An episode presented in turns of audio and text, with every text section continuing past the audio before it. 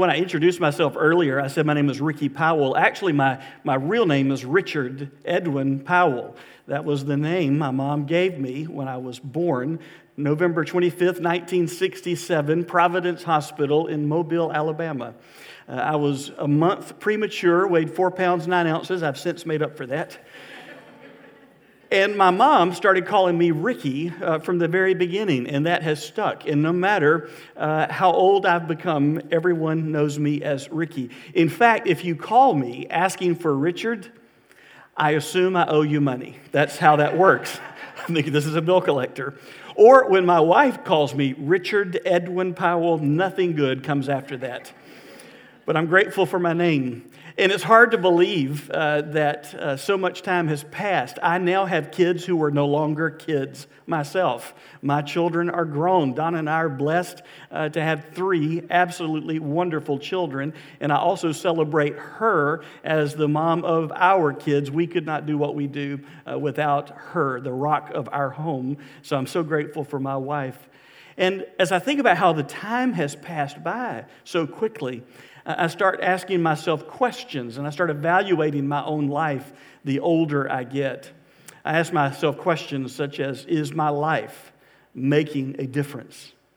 Uh, is there purpose to my life? Uh, am I making a difference in someone else's life? And, and, I don't know, maybe I'm not the only one who starts asking those kind of questions at pivotal moments or transitions in your life. Is my life making a difference? And if you haven't asked that question, you ought to. Because you see, we only have a certain number of days to live, and we are uncertain how many are left. None of us know the length of our days. And because of that, we should be intentional about making the best use of the time that we have to not only live lives that are good, but lives that are good influences on other people. In fact, uh, there was a quote I read many years ago by a guy named Philip Gulley. And Philip Gulley reminds us about how we only have a certain number of days and we're uncertain how many those are. And, and I've shared this at, at funerals where he, he says, Death jogs our minds about what's most important. It separates wheat from chaff. Life isn't about money and big houses or fancy cars and titles. It's about family and friends and our relationship with God and whether we love. We can't fit all that on a tombstone, so we carve our names and the dates of our birth and death and hope that somewhere between those two dates, life was well lived. And I agree with him that life's not about big houses or fancy cars or the plaudits of men. It's about family, friends, faith, and whether you've loved, loved God and loved other people. And because of that, I, I kind of summarize it for my own life. I summarize it to kind of help clarify things for me. I summarize it this way A well lived life loves Jesus and encourages others to love him too. And that's what I've dedicated my life to that, that I want to live a well lived life where I've, I've loved Jesus, and through my influence, I've encouraged others to love him too. Now, I can't make other people love Jesus, but I like what one preacher said you can't make somebody fall in love with Jesus, but you can arrange the date and let them meet and then let them handle it from there. And I've spent my life trying to help people love Jesus. And I want not only that to be something I do through my, my lips, you know, the way I talk and what I say and how I share the faith of Jesus, but I want to do it also through my life because sometimes people can't hear what you say because they see how you live. And, and people are tired of churchianity, as I call it. They're tired of organized religion. They're tired of, of people going through the motions, but it's not real, it's not genuine. It's fake and it's a show and it's about things that it shouldn't be about. And so I want to live a life that loves Jesus, and I want to live a life that encourages others to love Jesus. And maybe you're a follower of Jesus and you're saying, you know, I'm just uncomfortable uh, with that second part. I'm, I'm okay with loving Jesus, but I'm uncomfortable encouraging others to love him. Seems a little pushy. It, it seems a little uh, intolerant. You know, shouldn't we just kind of live and let live? Well, I understand that, but Jesus is the one who's changed our lives, and He's the one who is the answer to what we are facing, and He's the one who told us to go and share His love with others. And maybe you are not a follower of Jesus and you're saying, why is it you Christians are so intent on me knowing him and loving him? Well, it's because we believe that following Jesus will make your life better and make you better at life. That's what we believe, that following Jesus will make you better at life and it makes your life better. And out of love, we want you to come to know him. So today, what I thought I would do is share with you four practical ways that you can, you can love Jesus and encourage others to love him too. And this applies to whether you're a mom or a dad, whether you're a grandparent, whether you're a single parent, whether you uh, do not have a child, or maybe uh, you are thinking about starting a family or you would love to, but you're not able to. Whether you're young or you're old, what we're going to talk about today applies to all of us. It, it, it will help us all know how to live a life that loves Jesus and a life that encourages others to love Him too. And so, if you're interested in that, I want you to uh, take your Bibles and, first of all, uh, turn with me to 2 Timothy chapter 1, verse 5. We're going to be in the New Testament book of 2 Timothy. And 2 Timothy is a letter. It's not really a book, it's a letter that we have copies of. It's a letter written by the Apostle Paul to a young pastor in the first century named Timothy. Uh, Paul and Timothy are dear friends. Um, Paul is a mentor to Timothy. In fact, it was Paul who helped Timothy come to faith in Jesus. It's, it's Paul who encouraged Timothy uh, to go into missionary work and ministry work and, and affirmed his call to be a pastor of a church. In fact, Paul even said, I want you to go and pastor the church in Ephesus. It's going through a lot of difficulties and a lot of dissension, and there's a lot of things that need to be put in order, and it's not going to be an easy assignment, but you can do it, Timothy. And Timothy's struggling, and Timothy's feeling a little insecure in his, his calling and, and his authority as the pastor of this difficult church. And so Paul wants to encourage him. Some of you are familiar with this letter we call Second Timothy because you've heard it quoted, parts of it at least, at funerals. You see, when Paul's writing this letter, he is actually sitting in a Roman prison cell knowing that the end of his life is near. Nero is the Roman emperor. Nero is persecuting Christians. Christians are dying for their faith in Jesus Christ. And Paul knows unless the Lord intervenes, Nero will execute him as well. And eventually that's what happened. So sometimes at funerals, you'll hear a pastor quote the Apostle Paul when he said, I have fought the good fight. I have finished the race. I have kept the faith. The time of my departure is at hand, but there is laid up for me a crown of righteousness, which the Lord, the righteous judge, will give to me on that day. And not to me only, but to all who love the appearing of Jesus. Paul knew time was short. He knew that his days were numbered.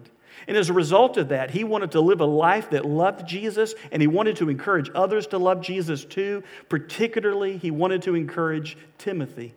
And the way that he helps Timothy is the way that we can be helped in living a life that encourages others to love Jesus. First of all, I'm going to ask you to encourage others to love Jesus through your sincere faith sincere faith. We see this in 2 Timothy chapter 1 verse 5. Paul says to him, I am reminded of your sincere faith, a faith that dwelt first in your grandmother Lois and your mother Eunice, and I am sure dwells also in you. Paul is commending Timothy for his sincere faith. That word sincere literally means genuine, it means uh, it's not hypocritical. That Timothy's faith was not just a Sunday kind of faith, his was a faith that committed itself to Jesus every day for every situation. That Jesus was first in Timothy's life.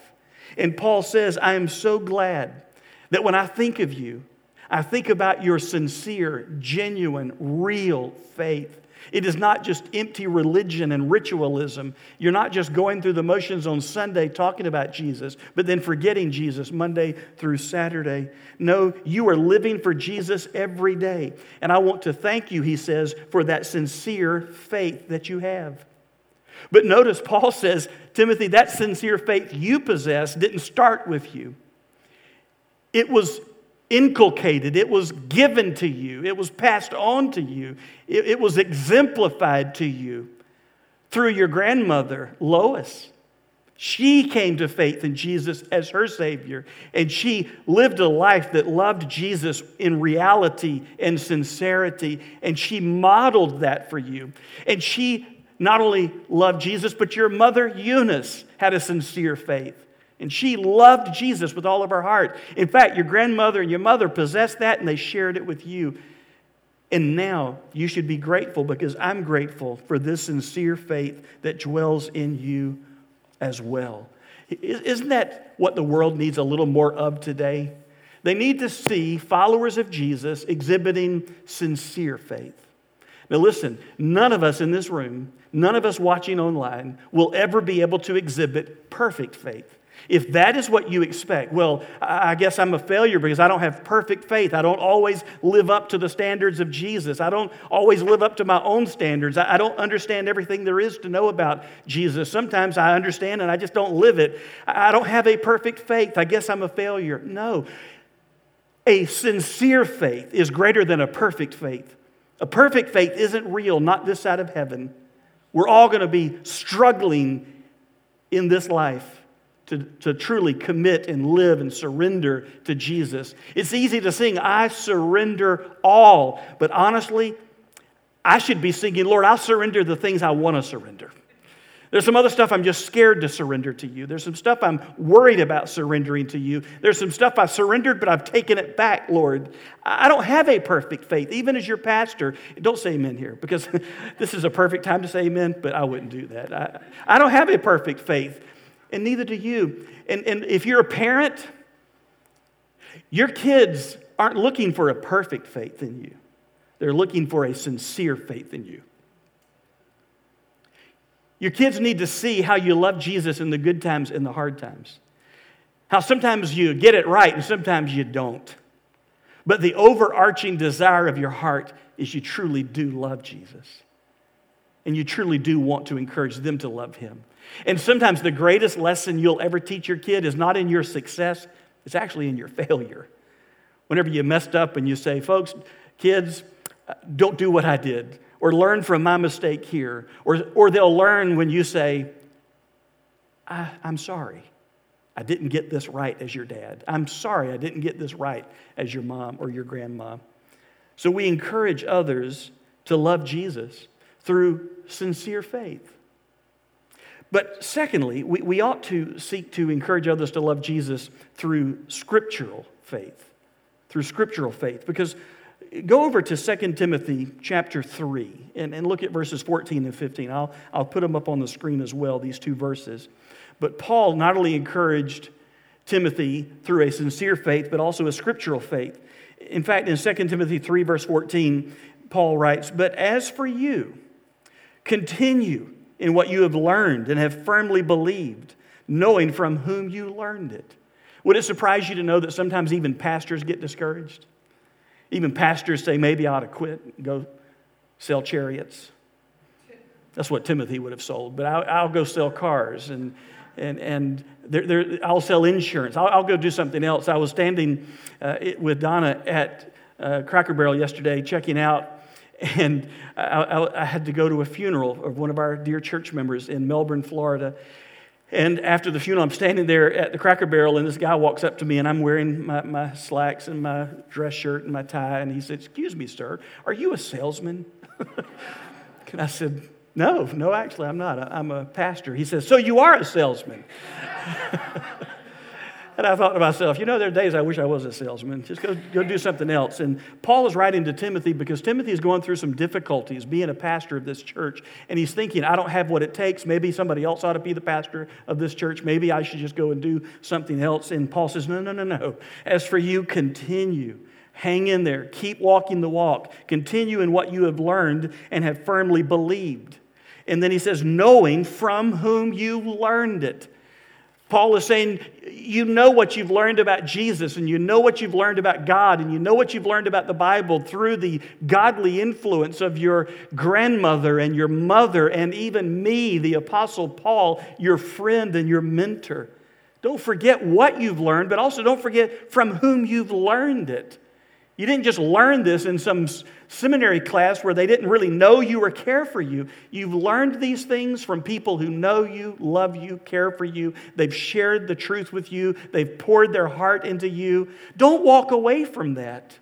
And I'm going to say to some young people today it is so hard, isn't it, in this culture to stand up for Jesus and to stand up for your faith in Christ. And it is easier at times to walk away from it but I'm going to encourage you don't allow people who don't know you, who don't really care for you, who don't really love you, who have not poured into your life, to steal from you every good thing that people who do know and love you have poured into you. Because when it's all said and done, it's your family and your friends and your pastor and your life group leaders who are going to be there in your corner Know what you believe, but know from whom you've believed it. Verse 15, and how from childhood, Paul says to Timothy, and how from childhood you have been acquainted with the sacred writings. There it is, the sacred writings, which are able to make you wise for salvation through faith in Christ Jesus. Timothy's father, what little we know about him, was a Greek. He was a Gentile. He was not a Jew. But Timothy's grandmother and mother were Jews, they were Hebrews. And so they taught Timothy the sacred writings, as Paul puts it. He, Paul's referring to the Old Testament scriptures. They taught him the Word of God from the Old Testament. And it was the Word of God that then Paul was able to come and help them connect the dots and say, see, all that the prophets said about the Messiah have been fulfilled in Jesus the Christ. Jesus is the Messiah. He's the hope of the Old Testament. And through that, from a very early age, Timothy came to know the scriptures that were able to make him wise for salvation through faith in Christ Jesus that you can be forgiven of your sin, you can be right with the holy God, you can have the gift of eternal life. You don't have to be punished for your sin because Jesus, God's Son, God in flesh, took your punishment on the cross of Calvary. And he died, but he rose from the dead on the third day to prove he is who he says he is. And Paul was an eyewitness of the resurrected Jesus, and he had helped Timothy come to faith in Jesus Christ. And parents, all we can do is help our kids, or, or if you're not, if your kids are grown and gone, or maybe you don't have kids, all we can do is partner together as the family of God, the church, and so live out and so teach the scriptures that we can make people wise to salvation. Doesn't mean they're going to trust Jesus as Savior, doesn't mean they're going to believe in Jesus as their Savior, but we can give them the wisdom they need to know so that they can be right with God. And can I tell you, sometimes people will make the statement, oh, you ought to preach the gospel at all times, and if necessary, use words. Well, friend, words are always necessary. People aren't going to get saved in faith in Jesus through osmosis. And as good as your life might be as an example to someone else, it is not enough to make them wise unto salvation through faith in Jesus, because how are they going to know the gospel if they don't hear it from you? You've got to share the word of God in the scriptures and your personal experience with it. That's why one of my verses is 1 Peter chapter 3, verse 15, where, where Peter said that we are to sanctify the Lord Jesus in our hearts. And we are to be ready to give an answer to anyone and everyone who ask us, Why do you have hope? And in that moment, we're to be ready to tell them about Jesus. And one of the greatest privileges that you have is partnering together with us here in this church and helping pass the baton of faith through the scriptures to the younger generation that's coming behind us. In the next service, four families will stand on the stage and they will dedicate four little children that God has blessed their families with. And they'll dedicate themselves and their children to the Lord. But they're also saying, Church, we need you to be our extended family. And what are we going to do? We're going to help them and encourage them to love Jesus through a sincere faith and through a scriptural faith. But thirdly, through saving faith. Through saving faith. And we'll see that again in verse 15 because he says, and how from childhood you have been acquainted with the sacred writings, which are able to make you wise for salvation through faith in Christ Jesus. Can I tell you, if you, if you succeed at everything, but you don't share your faith, you've missed one of the most important things Christ has called us to do to help other people come to faith in Jesus Christ, to help them understand how much God loves them in spite of their sin, and how Christ died for them on the cross and rose from the dead. And that is why, if you come to our church, sometimes you may think that pastor's a broken record. And no matter what that guy preaches, he ends up with Jesus on a cross and buried and resurrected, and we need to turn from our sin and believe in him. Yep, that's intentional. I could be talking about underwater basket weaving, and we're going to end up in how you need Jesus as your Lord and your Savior. Because that is the only message that changes people's lives for eternity. For eternity. And listen, maybe you don't believe that. Maybe you think that's too far of a stretch to believe.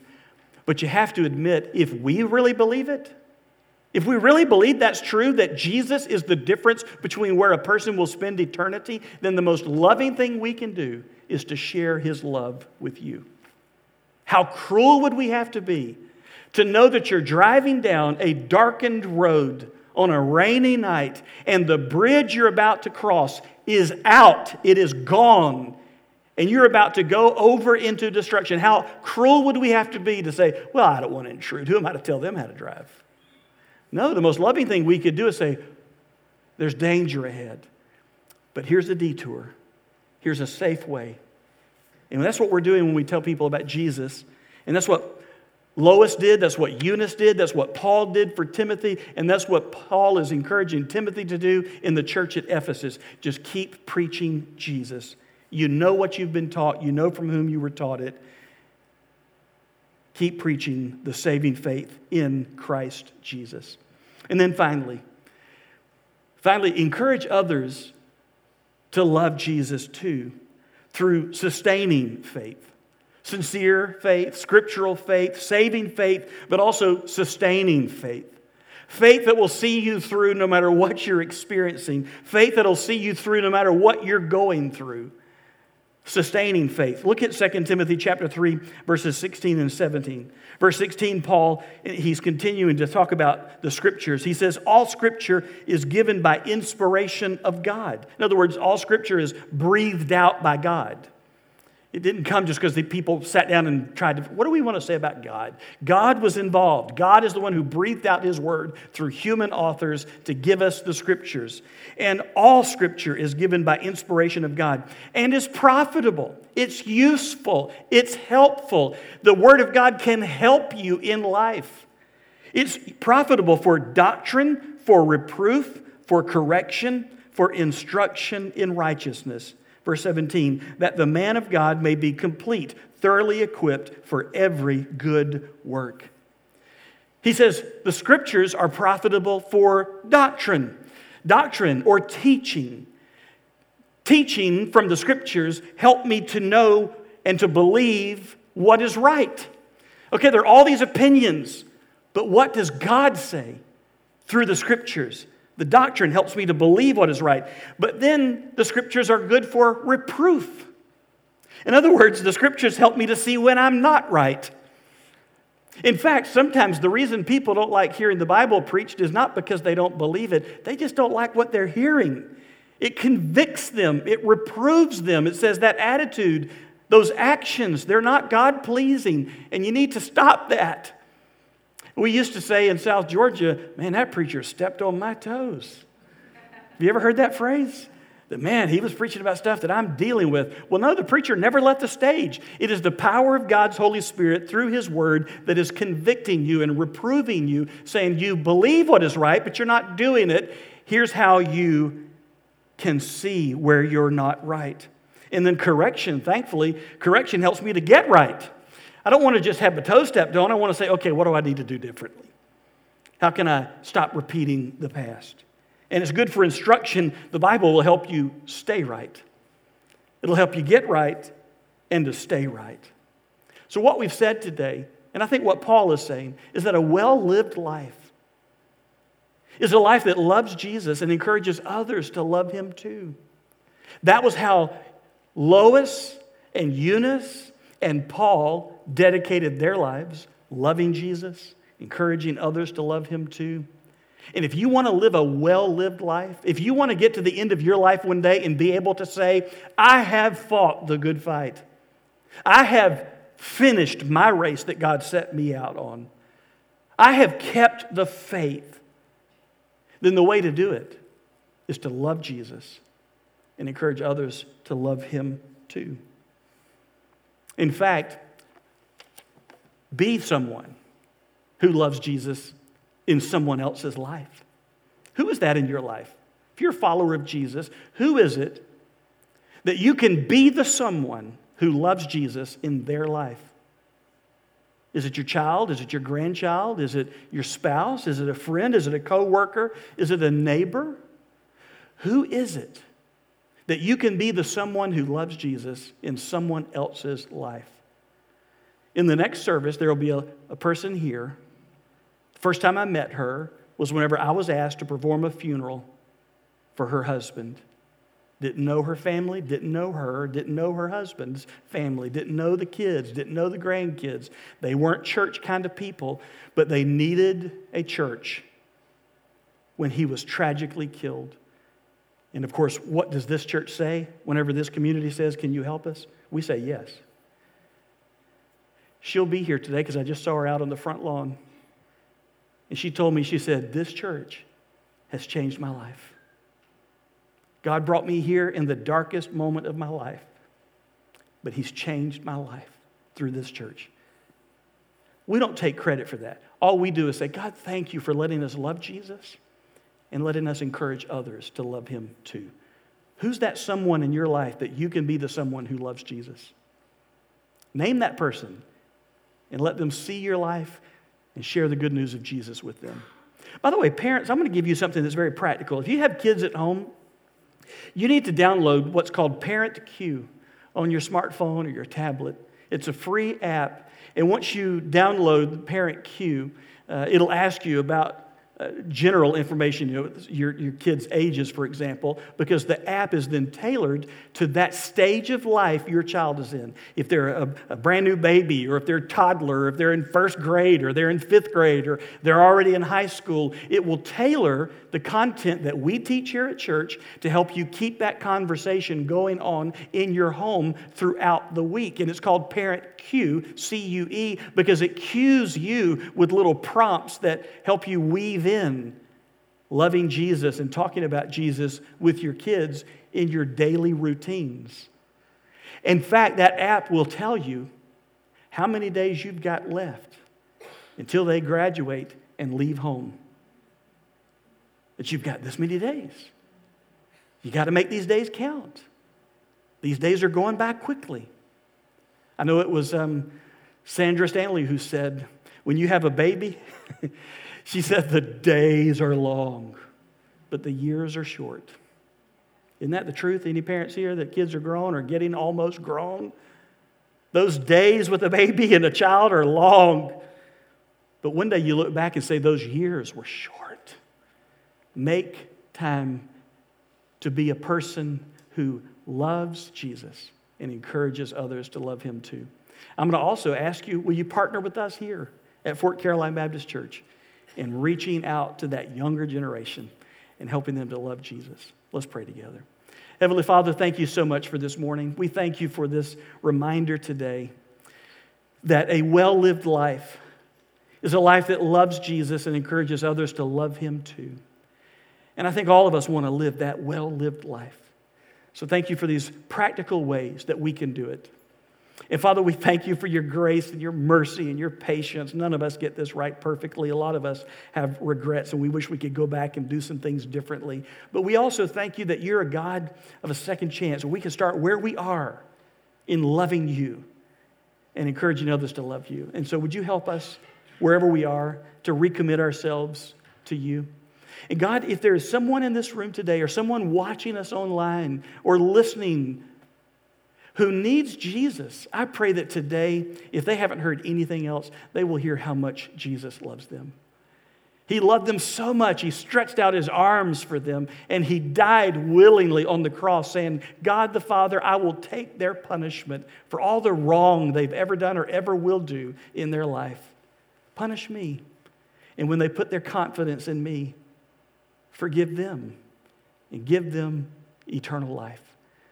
And friend, maybe that's where you are today. I'm going to encourage you today before it's eternally too late. Don't put this off another moment. Right now, where you are, in this room, online, listening, maybe you need to pull the car over. Right now, you need to talk to Jesus.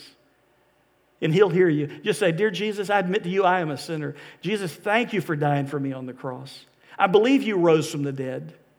And I put my trust in you as my Lord and my Savior today. I put a stake in the ground. My faith is in Jesus, not my good works, not religion. I put my faith in Jesus because you're the one who died for me, rose for me. Now, Jesus, help me to learn more about you and help me to live for you. I want to live that well lived life that loves Jesus and encourages others to love him too.